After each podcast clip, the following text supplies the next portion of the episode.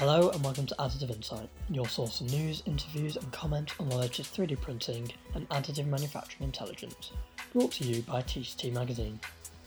I'm your host, Sam Davis, and today I'm bringing you the latest episode of our Innovators on Innovators series. This time, Andy Allshorn, the founder and technical director of 3D printing consultancy at 3D Squared, is joined by Pat Warner, digital manufacturing manager at BWT Alpine F1 team. The pair first began working together in the mid 90s, with Andy helping Pat and his team apply a technology known at the time as rapid prototyping. Then they were 3D printing suspension uprights and wind tunnel models while entertaining the idea that one day they might additively manufacture an entire F1 car. Today they reconvene to discuss some of those early applications, the challenges they had to overcome of a nascent technology, educating future generations, and their big concerns around how 3D printing is being used and marketed. If you like what you hear, don't forget to subscribe wherever you get your podcasts. For more additive insight, head over to tctmagazine.com where you can subscribe to the print edition of TCT Magazine and our weekly Additive Insight newsletter for free. Hi, mate. Good to see you. And you, how you doing? All right. Yeah, not too bad, mate. It's been a long time since we've uh, started working together. It's Nearly, I think it's 27 years now. Mm, yeah, 27, 28, something like that. Yeah. We've done quite a few things we, together. eight- 98, we got our first machine. So it was before that. So, yeah. Yeah, so uh, one of the things we were discussing the other day is I went to work for 3D Systems. One of the things they asked me was who else can use this technology? And at the time, as you know, it was called rapid prototyping. So I just said, well, F1 is a full time rapid prototype. It's always changing. Who's talking to them? And they basically said, nobody is. Going on with it. Uh, so that's when we first met, I think. So do you want to just explain to the audience why you were looking at 3D printing then, or rapid prototyping on the, in the old days? Well, that's a bit of an interesting one. Our, our ops director at the time, um, he thought it looked cool and we should have one. Um, outside of that, we didn't really have applications for it other than knowing we could we could make 3D models and put them on a bench. Um, the materials then weren't as good as they are now. There wasn't the range of materials there is now. Um, and certainly there weren't any tough, strong, stiff, water resistant, heat resistant materials like there are now. So it was a bit of a different world. Um, but yeah, no, it didn't take us long to figure out what we wanted to do with it. We just had to sort of push it along in the direction we needed to go.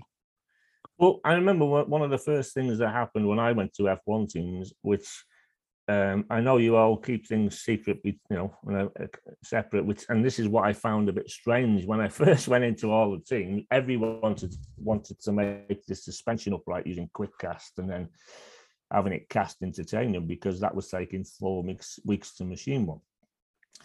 So I found it really interesting that even though you don't talk, you were always all of you were trying to do the same part. Now I know uh, nowadays I think the majority of what you guys use it for is wind tunnel testing. So how did you go from um, wanting to make a casting part, which never been done before, uh, to more wind tunnel stuff? And what's the percentage of both now? We sort of yeah, that's a that's a an interesting an interesting question and statement. And, and going back to the Formula One teams don't talk but all want to do the same thing. It, it's it's kind of a bit bizarre that we don't talk, um, because in reality, the the applications are very similar, and what we want out of it is all very similar. And and if we sort of put ourselves forward as a as an industry rather than small smaller considerations, we we might get further faster, or certainly we would have done in the earlier days. Now it's not so bad. Um, but yeah, no, we we kind of use it for everything and anything, um, and wherever it fits, and in some places where it doesn't fit, but it's a, it's a tool we have, and it, and it kind of works. So casting was an interesting one.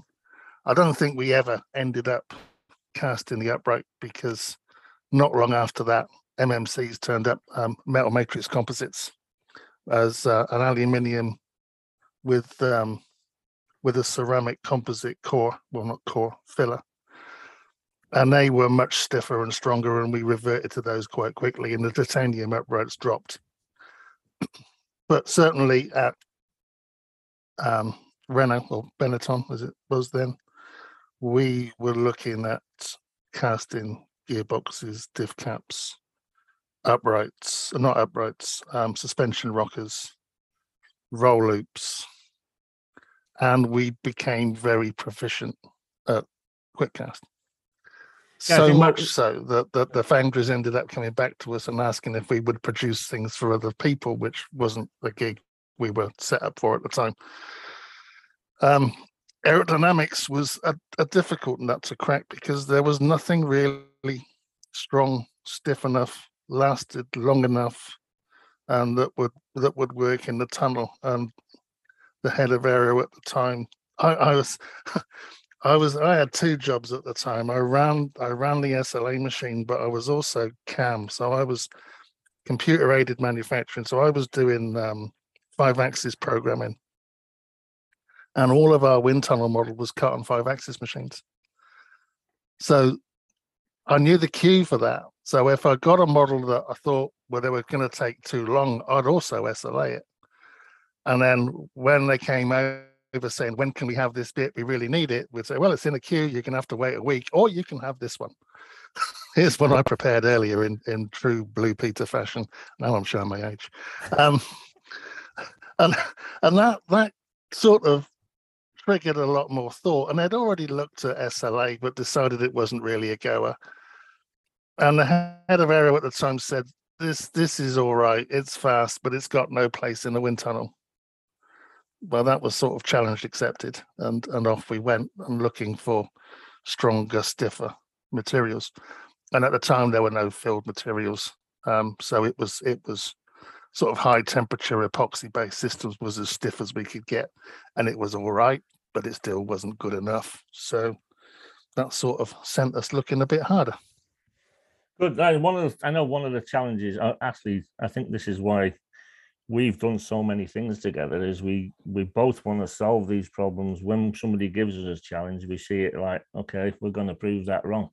Know, I, I remember when I first started, um, and we were doing a quick cast, and then all of a sudden they want it made in titanium, and this hasn't been done before. So then I had, to go and find uh, a titanium foundry, and you mentioned the name the other day. What was it called? Setas, yeah. Setas, yeah. So they were part of Doncasters, and I That's right. remember talking to the, the the sort of head engineer there. He came over and he I gave him this quick cast model of uh, a suspension upright, and he said, "That's nice, but can I have it in wax?" Because it hadn't been done before. And then we went through it, helped with the process, and then now QuickCast is is a yeah an integral part of having these parts made. So yeah, working with you, especially you in person, you know, I've worked with lots of F1 teams, but it's nice to actually have someone that, uh, yeah, wants to get off the fence and make these things happen. And that's probably why we've solved so many interesting applications over the years, mate. We've done a few, haven't we? Yeah, it's been Yeah. it's been an interesting journey for sure. Yeah, and I think, like I said the other day, the, the one of the nicest things about all this is you deal with people all over the world, and eh, you be, you've, we've become really good friends just because of technology. I remember coming into your place when I just started with 3D systems, and you were looking at the machine, and this sort of 27 year old artist comes in talking to a load of engineers in an F1 team, and you were trying to get an STL file off your your CAD system, and there was three of you around it. And I just leaned over and said, "Is that Uni Graphics?" And you go, "Yeah." And I said, "You do this, this, and this," and they both all looked at me like, "How do you know that?" And it was just the fact that they had Uni Graphics at the University of Liverpool, where I ran the machine, and I taught myself how to use it. So that was another interesting part of it actually at the beginning. I'm going into F1 teams, and you guys were only not long had CAD.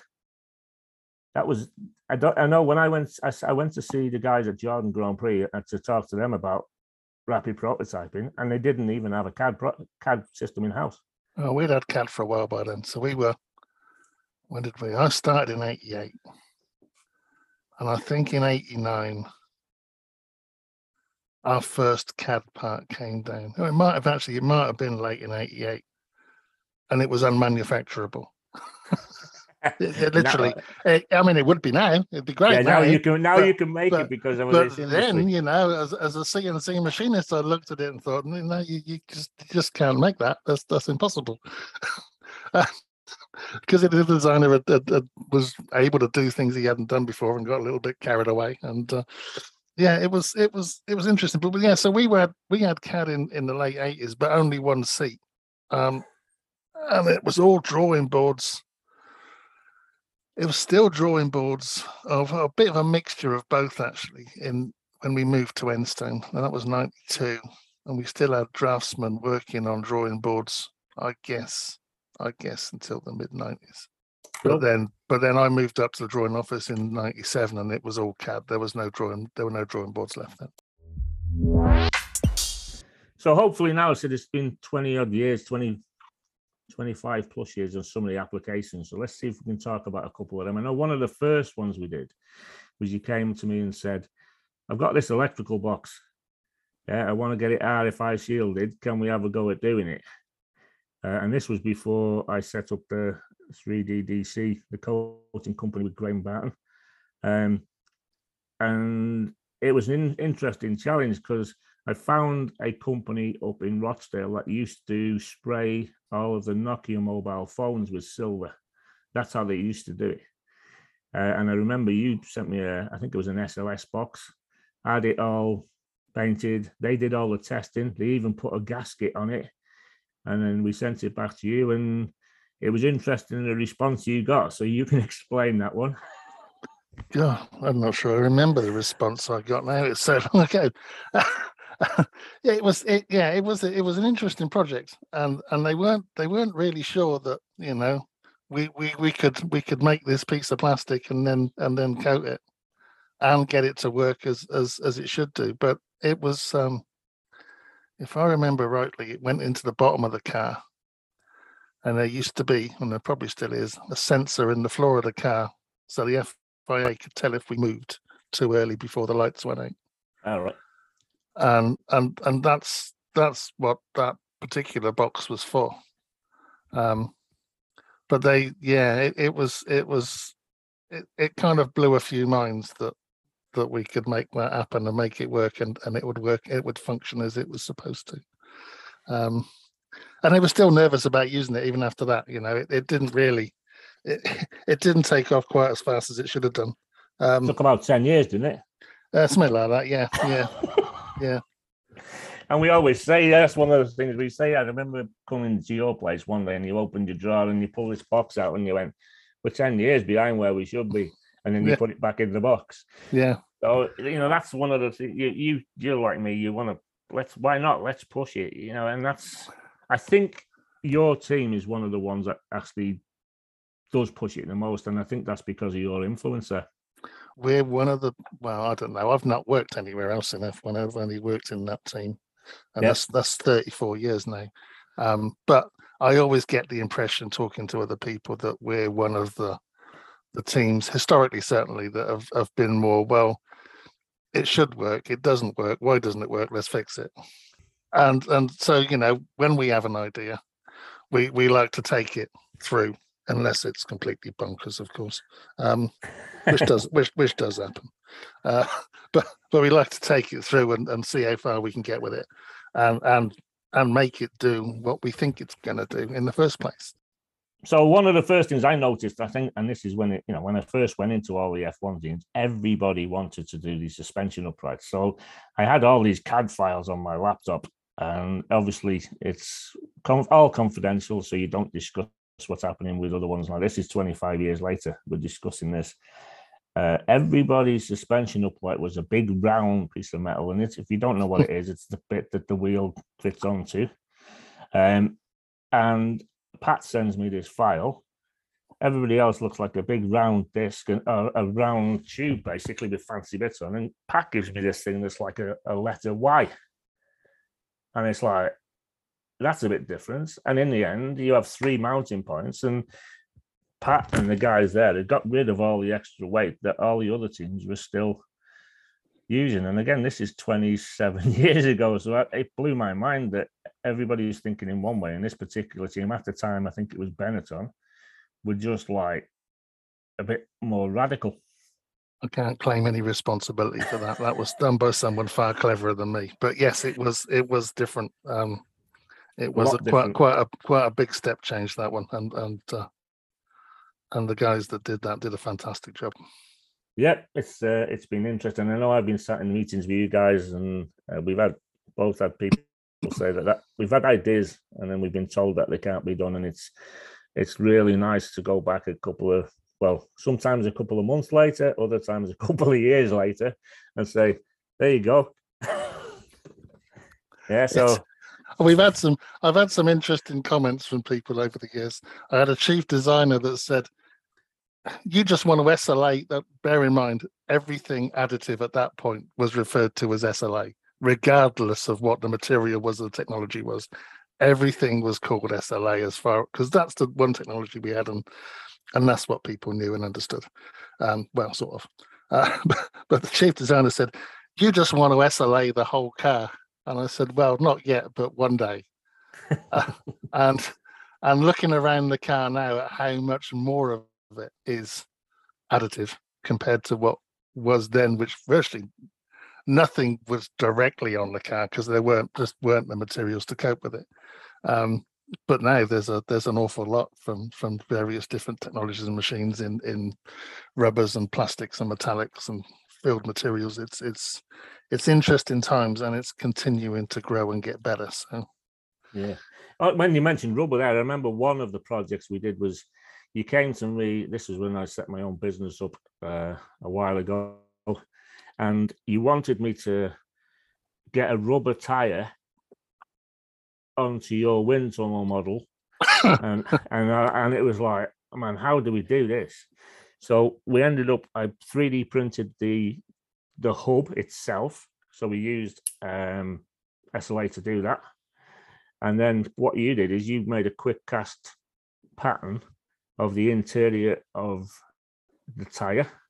And then using vacuum casting, basically, I put these these three things three things together think there was diff- like two or three different molds, and then we cast rubber over the top of your your quick cast in tire interior, which was an interesting project. But again, it was like five or six different ways to get it done, but it seemed to work okay. Didn't we end up with an SLA wheel with a quick cast around the outside of it that you vac cast a tire over that? Yeah, that's it. So, but basically, yeah, if I we did were, it, I had to build we three models. So one model was the hub, then I had a hub with the wheel on it, so I had like three silicon molds. So I'd vacuum cast the internal, then that would go into another mold we'd made from your pattern with the wheel on it, and then another one that was the wheel with the tire on it, and then we ended up yeah. But it it was complex, but it it worked. It, it, it, we had a yeah. There was a yeah. Everything we do is about how we interpret the regulations and and how we can get the most out of the regulations. And at that point, we saw a shall we say, a hole in the regulation that allowed us to take advantage of the shape of the wheel spokes. It was limited, but there was deemed to be enough aerodynamic advantage in trying it. So we'd actually gone down the route of SLA wheels in the wind tunnel, which when you think about wheels in in what weren't the best materials at the time, doing something in the region of 80 miles an hour or something on a rolling road. It's quite bizarre, but that's we did have a few failures and we did have a few fly down a tunnel. Uh, but but on the whole, we we got quite a lot out of that. And uh, but fitting tires to them was was ridiculous. And and back then we weren't we didn't. It was long before we had bespoke wind tunnel tires and rubber proper rubber tires that we were preloading to get the the shape of the tire as it would be on the track it was all just a it was as close as we could get to the the shape of the tire whilst it was on the circuit um, and often they'd been made in carbon fiber and molded which was a long a long old process in itself so being able to quickly turn around shapes and changes and run different spoke shapes almost a number of times a day rather than once every couple of weeks was was quite an interesting concept. Cool. I know the other thing is, like I said, you've always been pushing the same. When we're getting stiffer materials, and then you guys actually bought an Optoform, didn't you?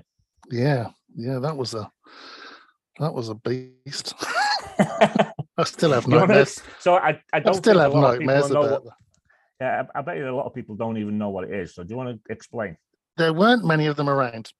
so if you look at, for those of you that have ever seen one or used one or been near one, if you look at a conventional SLS machine with a feed bin at either end and a build volume in the middle, that in itself was quite similar to the Optoform machine.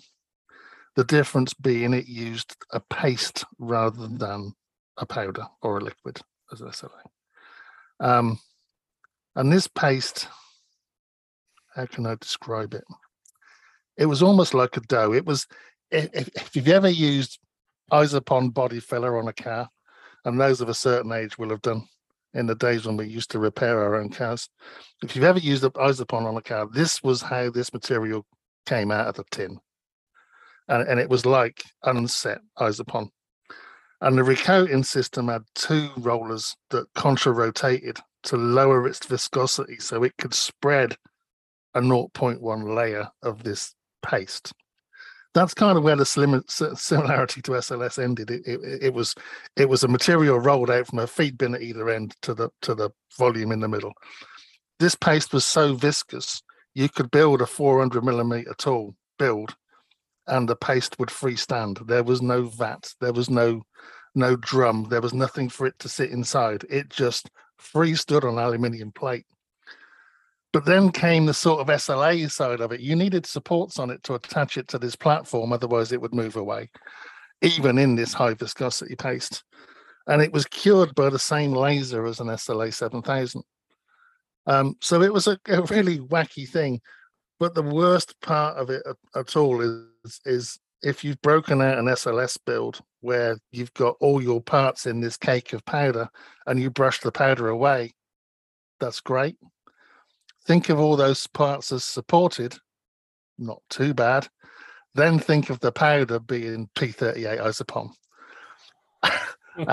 where where it's just constant gloop.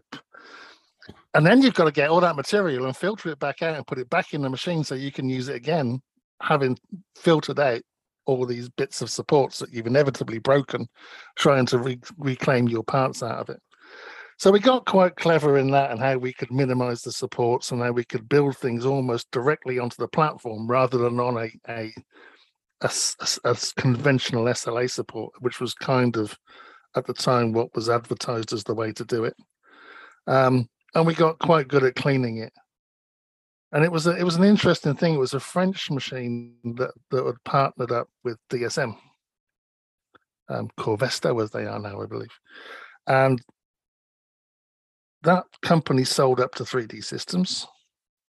3D Systems came to us and said, "You want filled materials? Here you go. Here's a filled material. Here's something stiff." And my God, was it stiff? I've still got I've still got bits, and this was I don't know, 2002, 2003. I've still got bits of it kicking around the office. I've got a whole rear wing. It, it, it was massively, massively stiff.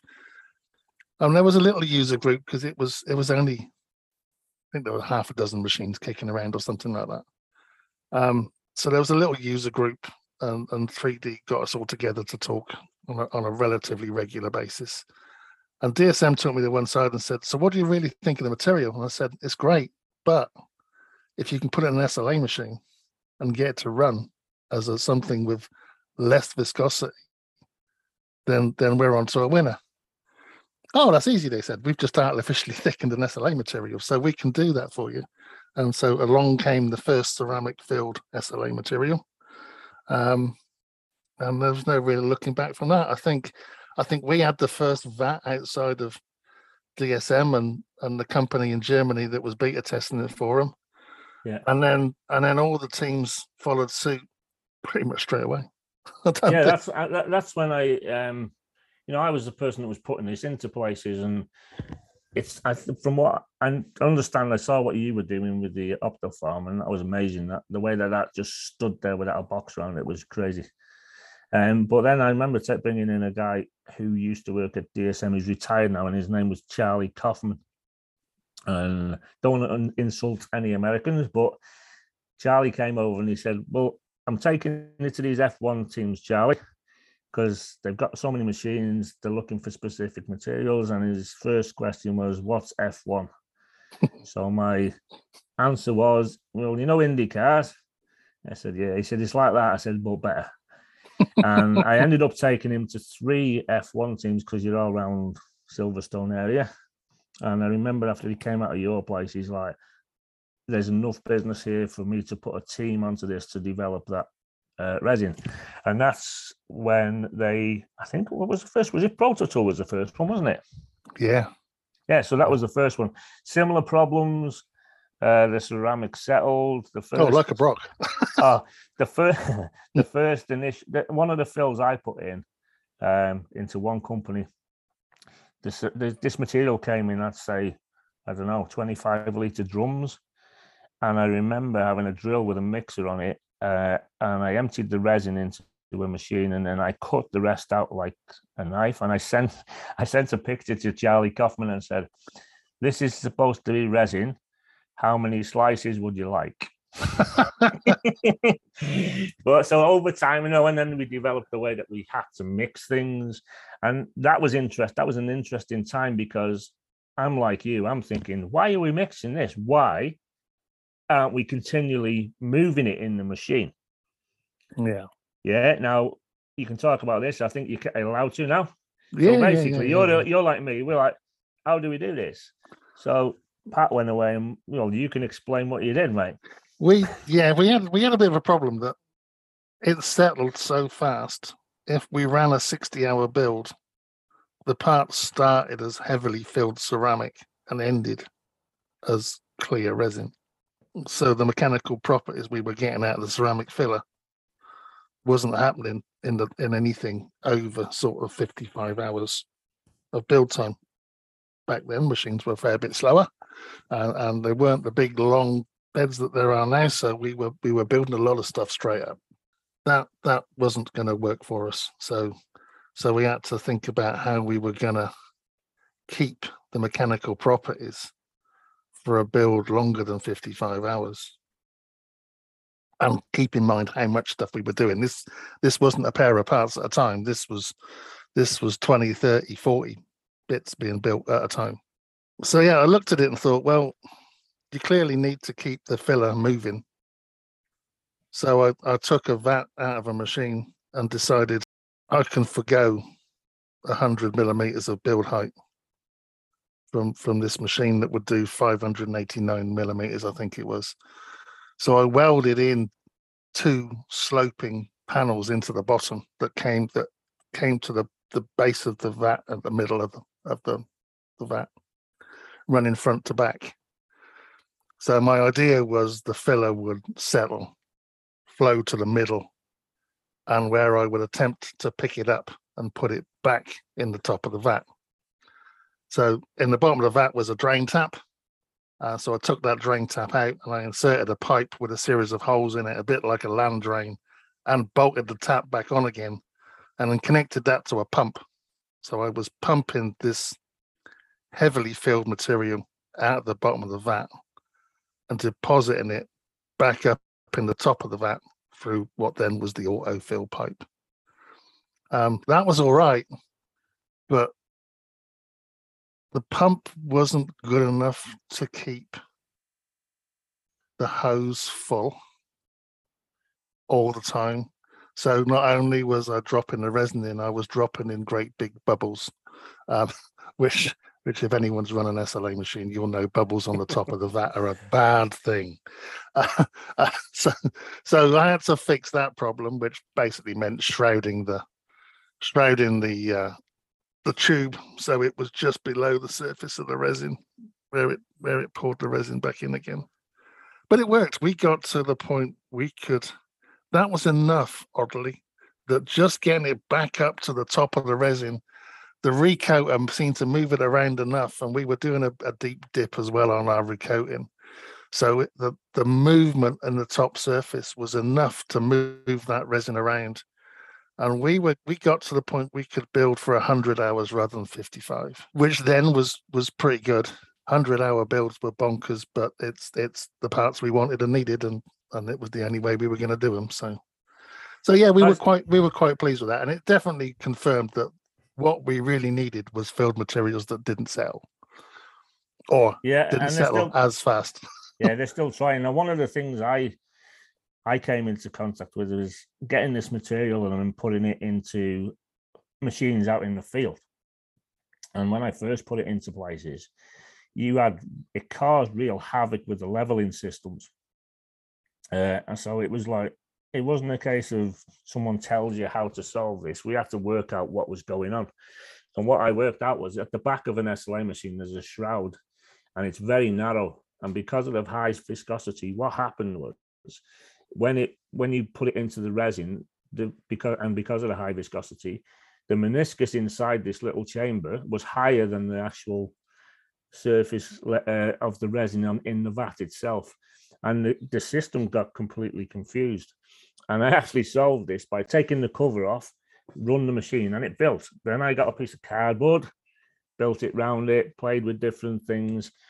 I ended up going back once I got it working. I ended up going back to the hotel. Uh, I had SolidWorks on my laptop, designed uh, a shroud, built it on the machine, and put it on the machine. Now, every time I ever did a, an initial fill of the material from DSM. That was the first part I ever did, and again, that's there are some of the challenges we've had to come across when we're, you know, it, it isn't straightforward as just putting the material in. There was yeah. also the issue that it, I, don't know, you must have it must have slipped your mind in all these years, Andy. The filler settled so fast that the laser and the sensor saw it differently. Yep. And adjusted the height accordingly, depending on what the amount of filler it was beneath it. And so, yeah. so the level would change as the build, as the material settled, as the build went on. So yeah, it was a, it was a, it was a, it was interesting. I mean, it was an interesting time. we were making I know, some, I, I, I we were making some great parts, but we had some catastrophic failures, and we were scratching our heads for weeks, thinking, "What the hell's gone on here?" Yeah, I did. I did a presentation on that one uh, at AMUG because what what was happening because it, the filler settled so quick, you were getting like this clear film on the top, and then you have a leveling diode which fires down. I don't know, probably, I don't know, maybe it's not 45 degrees, but it fires down, hits the resin surface, goes back up and hits the leveling sensor. But because you got this clear film on top, what happened is you ended up with two beams.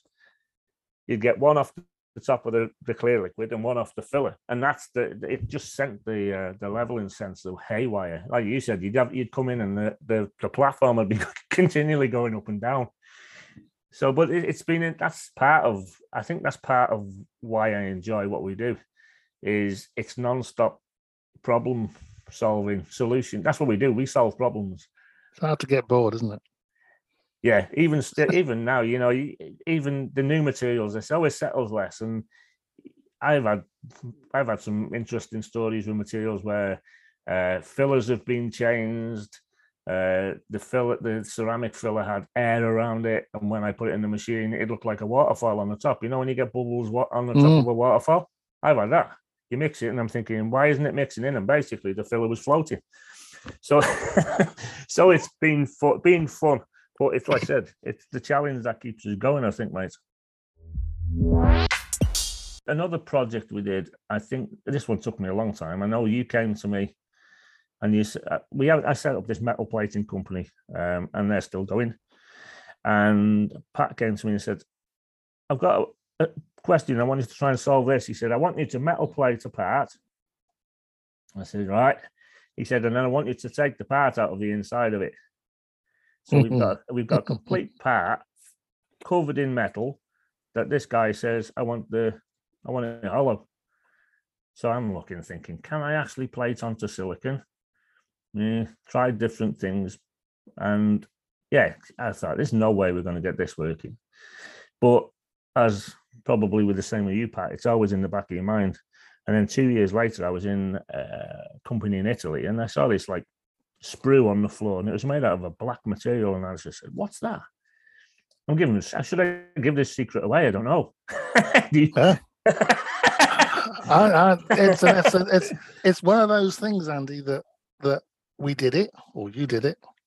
Um, it didn't take off, literally, because it was aimed for an aerospace company I was working with, and um, but like a lot of these things, stuff that we have done has popped up ten years later and and been oh, let's do that. And, you know, I mean, yeah. Well, I you know what I'm like. Yeah, I'm. I'm. I want to push this technology. So let's. Ex- I'll explain what we did.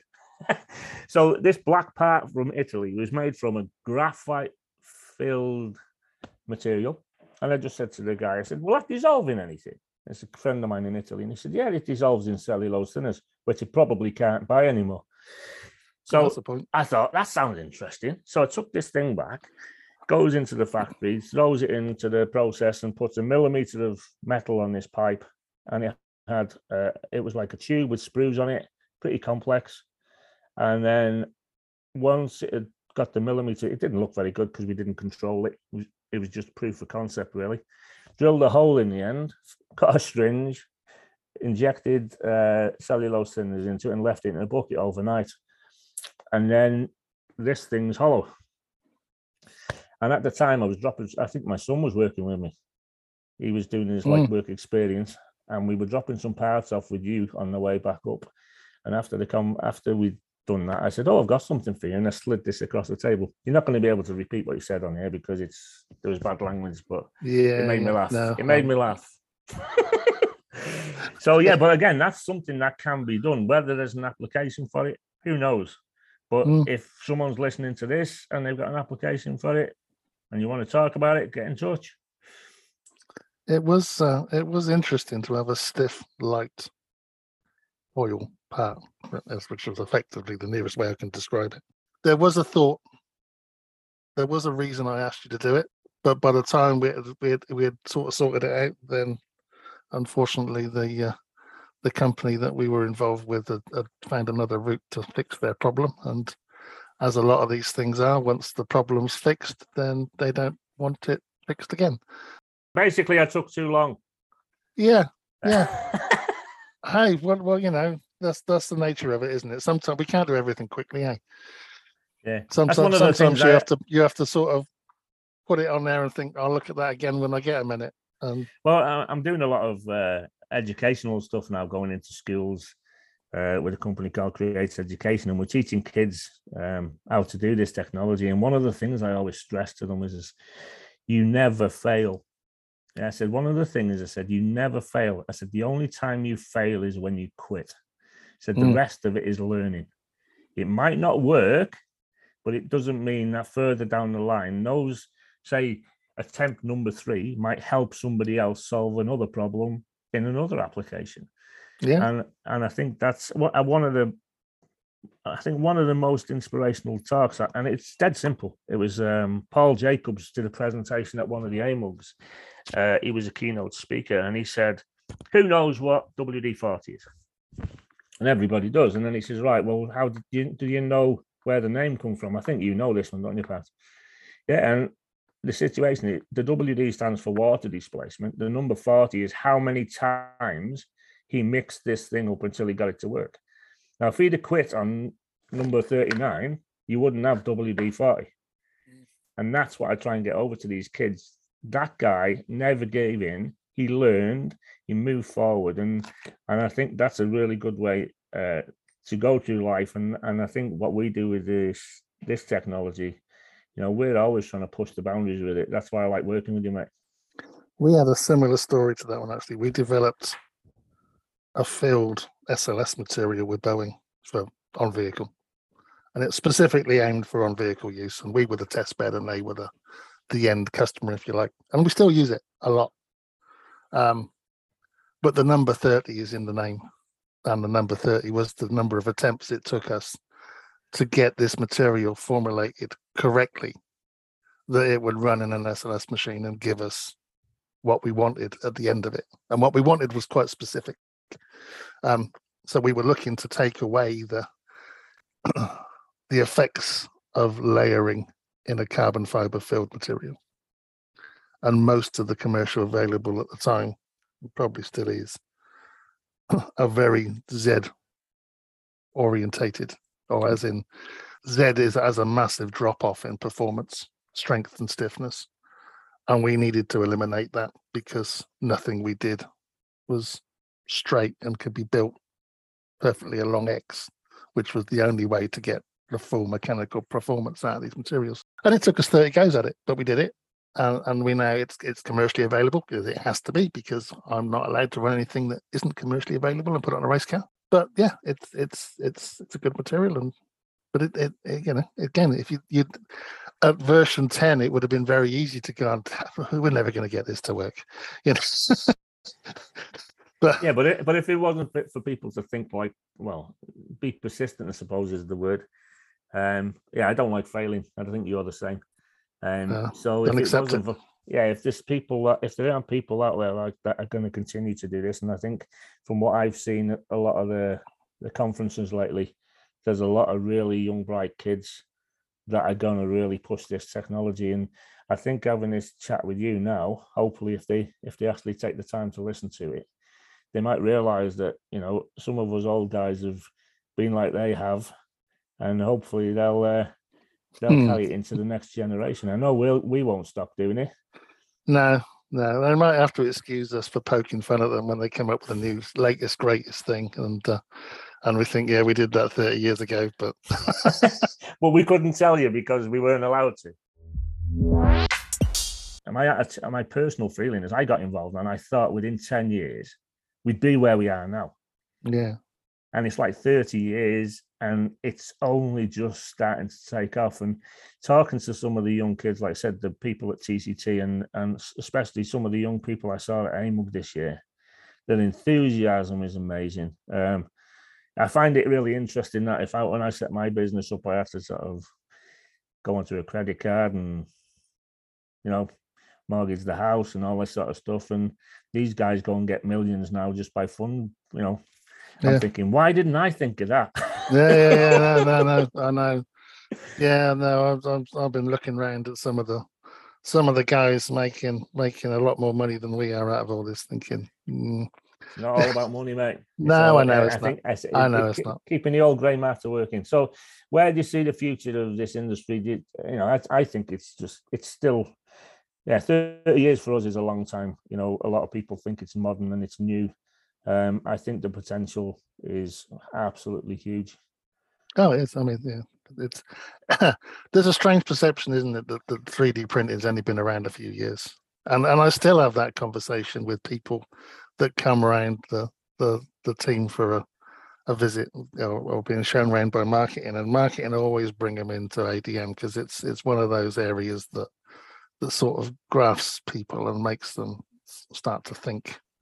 Um, but the amount of times I've had the conversation of, wait, you've been doing this 24 years, you know, or 18 years or 15 years, or, you know, and, and that's that's been going on for some time. And sort of since the the first people started talking about 3D printers at home was really sort of when it started to grasp to grab the public attention. And people still think, yeah, no, but this is this is new, this is modern. How can you have been doing this all this time? You know, and uh, it's, so yeah, it's, it's interesting. But now it's it's coming on in leaps and bounds, and you know the metallics are great. The new plastic materials are fabulous. There's there's so much further it can go but it, it, it, it doesn't want people to it needs people not to stop and think we've got that now yeah we've got to keep we've got to keep pushing it along i think one of my have you got any so i've got a couple of concerns um, regarding materials you know I, I think you've been on a couple of conversations on a group that i'm involved with and you know even when you go into the schools you say how many plastics are there and the kids just think there's one plastic mm. uh, and there's a massive education uh, that needs to be done in re- in relation to materials. You look at resin resin printers now. You can buy a resin printer. They get the resin printer, they put it in the machine. You know, one of them says it's water washable. Mm. Right? It is water washable, but the waste that comes off it should be disposed of properly. It's probably yeah. going down the sink. Yeah. because they said it's water washable. And I think that's one of my big concerns and hopeful, you know, it, and again, it needs, I think, like people like Covestro, they're looking into all this now and and writing new procedures. Uh, you know, how what what effect the fumes having of these materials if it's in your house. And I think that's that's always been a big concern. You know, we were brought up where you got the resin data sheet, you knew all about it, you were trained how to do it. These guys are just buying stuff online in the kitchen, yeah. and they're Yeah, not they're, they're not their data sheets are available, but it's a, it's a bit You don't you, you don't Yeah. read it, do you? That's that's the No. thing. I mean, you can buy this stuff on Amazon now, you know, but but do you take all the data? Do you even bother to open it? You just take the resin and think that needs to go in there. It's pretty obvious, and way we go. Um, but yeah, it's it's concerning. It's also concerning now that people can make stuff that really isn't suitable for the application, but Yeah. think it but think it is. Yeah, we've had that Uh, and then- conversation with a few. Yeah, no, a number of people, but it's it's it's hard to know where they get this thought process from. Because some of them are even engineers, and that bothers the hell out of me. That an engineer can pick up something and think, I can put that on my road car and carry my child in it, and it's going to be fine. Well, it clearly isn't. Yeah. And then you know we we spent years trying to get rid of the hype from the industry, but it seems to be eking back a bit. And there's a there's a couple of I'll call them companies, but it's it's it's hard to say what they are. But they there's adverts and videos coming online now that people are taking as gospel, and it's back to yeah, you know, you can do anything you want with these materials, and and you can make any part you want, and look at what we've done with this, and and reality, yeah, they they may have lucked into something, but but making it repeatable and doing it at home on a conventional, off the shelf, eBay, Amazon, wherever you got it from printer, is unlikely to give the same result. But people think it will, and and that I think is is concerning. Yeah, I, I can't remember the name of the machine, but I saw one advert, and the advert was basically promoting their machine as being the quietest machine in the industry. And the way that they showed it was this FDM printer was in a baby's bedroom with a baby sleeping, and I'm like, no. so it, it, it's it's, I, it's yeah, I kind of get the analogy, but but uh, perhaps it'd have been better with a you know a, a mynah bird or something or a Well, one of the things I noticed this year, which is which is something that's really been missing, was AMUG. There's a lot of companies now that are uh, getting involved in doing exactly what we're talking about. They're analyzing materials, yeah, they're processing materials. They're trying to rewrite the sort of um, the text sheets of it because. You know, when I did tensile bars for these things, your tensile bar data and how you get it, it was written like I don't know, whatever, how many years ago, before our technology was around. Mm. Yeah, and it's not suitable for what we want to do with it. And that, so there are now there was I, I reckon there were about five or six companies that are going and specifically looking at creating procedures and everything for working with our industry now. So that that is something that could help us get to the stage where we're doing rapid manufacturing better. I had a, I had an invest, interesting conversation. We went to a rather large research body, and and we had an internal meeting about how we were going to proceed with metallics, um, and predominantly how we were going to test the metallics, and ensure that what we were putting on the car was suitable. And we had we we we had this this conversation, and I said seven years ago, I put a spec out internally of how we should test metallics, and we shouldn't be building a block, cutting intense samples out of it, and machining them, because that's not how we use the part. So we should be building the bar, the sample as we want to test it. In the orientations, we we build the parts out. So not in X and Y and Z, Z is fine because it's your worst one, but we should, you know, most of the stuff we aim to build at 45 degrees because that's where you get no supports. So, so that's how we design our parts. So that's what we should be building and testing. And the academic at the time who was in with us said, "Wait, hang on, you said this seven years ago. The research groups are only just coming to that conclusion. you were seven years in front of of academia." which which impressed my boss. oh, I think that's something we've always been doing. You know, I remember when I worked for 3D Systems and they brought out the um which I is it the Actua was the first one? Yeah. That was that was a machine that that was a machine that printed wax. So this is 27 years ago, and I just said to 3D Systems, why aren't you printing chocolate through it? and it laughed. And then I think it was like about four or five years ago in Vegas, this chocolate printer came out, and I just thought, man, I should have made one of those. Yeah, yeah, yeah. but it's really good to see all this technology changing so much. Um, there's some interesting ones coming along. The no, biotech, the biotechnology is interesting. I know, but you probably won't use that unless you're gonna do something to one of your drivers.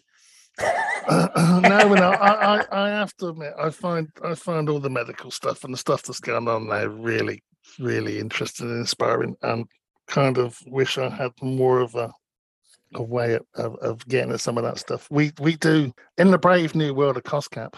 Formula One is changing. Um, so most of the teams now have an engineering division where uh, you can come to us with a project and say, "This is what we want to do, and, and we'd like you to help us using your your expertise in whatever areas." And one of them for us is, is we're, we're, we're setting up a thing called Alpine Labs. And unlike some of the others where if you come to them with enough money and, and pay the Formula One going rate for an engineer, they'll they'll help you out. We've we're looking at it a different a different way. Um, so we will only take your project if we consider it to have an environmental or a social benefit, and we will charge at a rate where we get to keep our staff rather than having to because we can utilize them in other areas so rather than trying to make a profit out of this it's for us it's it's staff retention um, because the cost cap is going at such a rate and, and, and is moving in a direction where ultimately the teams will have to start disposing of staff um, we're, we're we have peaks and troughs in our workflows or most of the departments do. I don't seem to get that luxury, um, but, but we get we get troughs, and and and then we can put those designers or those engineers or the electronic guys or whoever it may be into into a project that's external to Formula One. That's brilliant. So the, so basically, it's like me, you know. One of the things I get a big kick out of is actually giving stuff back, and mm. I, I know I know you do. Um, you've done the same, and to see F1 teams doing that now is brilliant. You know, if we can you know, I've just got they're just introducing these things called T levels, and that's like technical uh, qualifications in colleges and universities where they are teaching the kids to use the technologies that the actual um, employers need now. Mm. Instead of just so, you know, as we're well aware, this is becoming a standard part of uh, of manufacturing for the future. So the printers are going in there, and and it's actually fantastic to see it happening. You know, I I, I went to a school the other day and was talking to there was like 19, 14 year old children there. Three of them had printers at home. Yeah. Which I was absolutely chuffed with. Yeah, you know, no, that's great. People didn't. And I'm like, well, have you got a PlayStation? Yeah, you can get a printer for less than a play. And they're like, what? you know, so but to see to, to go to a school and see three young kids that were building stuff, uh, you know, coming up with ideas, helping their dad fix old cars. Mm. Absolutely fantastic. That's yeah, when you nice. realize that, you know, giving this stuff back and seeing kids with these, I see them as like said, they're going to be in positions like you in the future. Yeah. Yeah, no, absolutely. It's, I used to, I used to, um, give an engineering club from a, from a school a tour once a year and as I used to, I think we, we lost contact when we had one of our many email address changes, which was a shame. Um, but that was always always interesting to see to take the kids around the entire factory and let them see all the different forms of engineering that we do, but it was always the print inside of it that grasped their attention every Yeah. single every single time, and every single one of them stood there in awe at these lasers dancing around, you know, flashing I- flashing lights and and everything else that was going on within the machines was was just uh, you know it- it was quite quite fun to watch.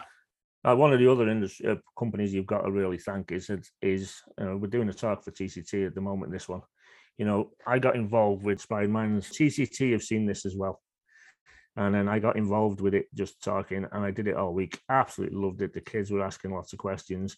Unfortunately, because of the dreaded C word, which is COVID, not the other one, over the past two years, it couldn't happen this year. It started again, and I'd just like to thank TCT for for doing that initiative because you know you're inspiring these these kids and you know and also like young female engineers as well. There's more and more people that i'm talking to and the kid you know you've got the women in 3d printing they're inspiring young girls and that's what this industry is all about is inspiring people teaching people and we need the sort of uh, the things that tct do along these lines to help promote it more. So a big shout out to those guys as well. Absolutely, it's a great initiative.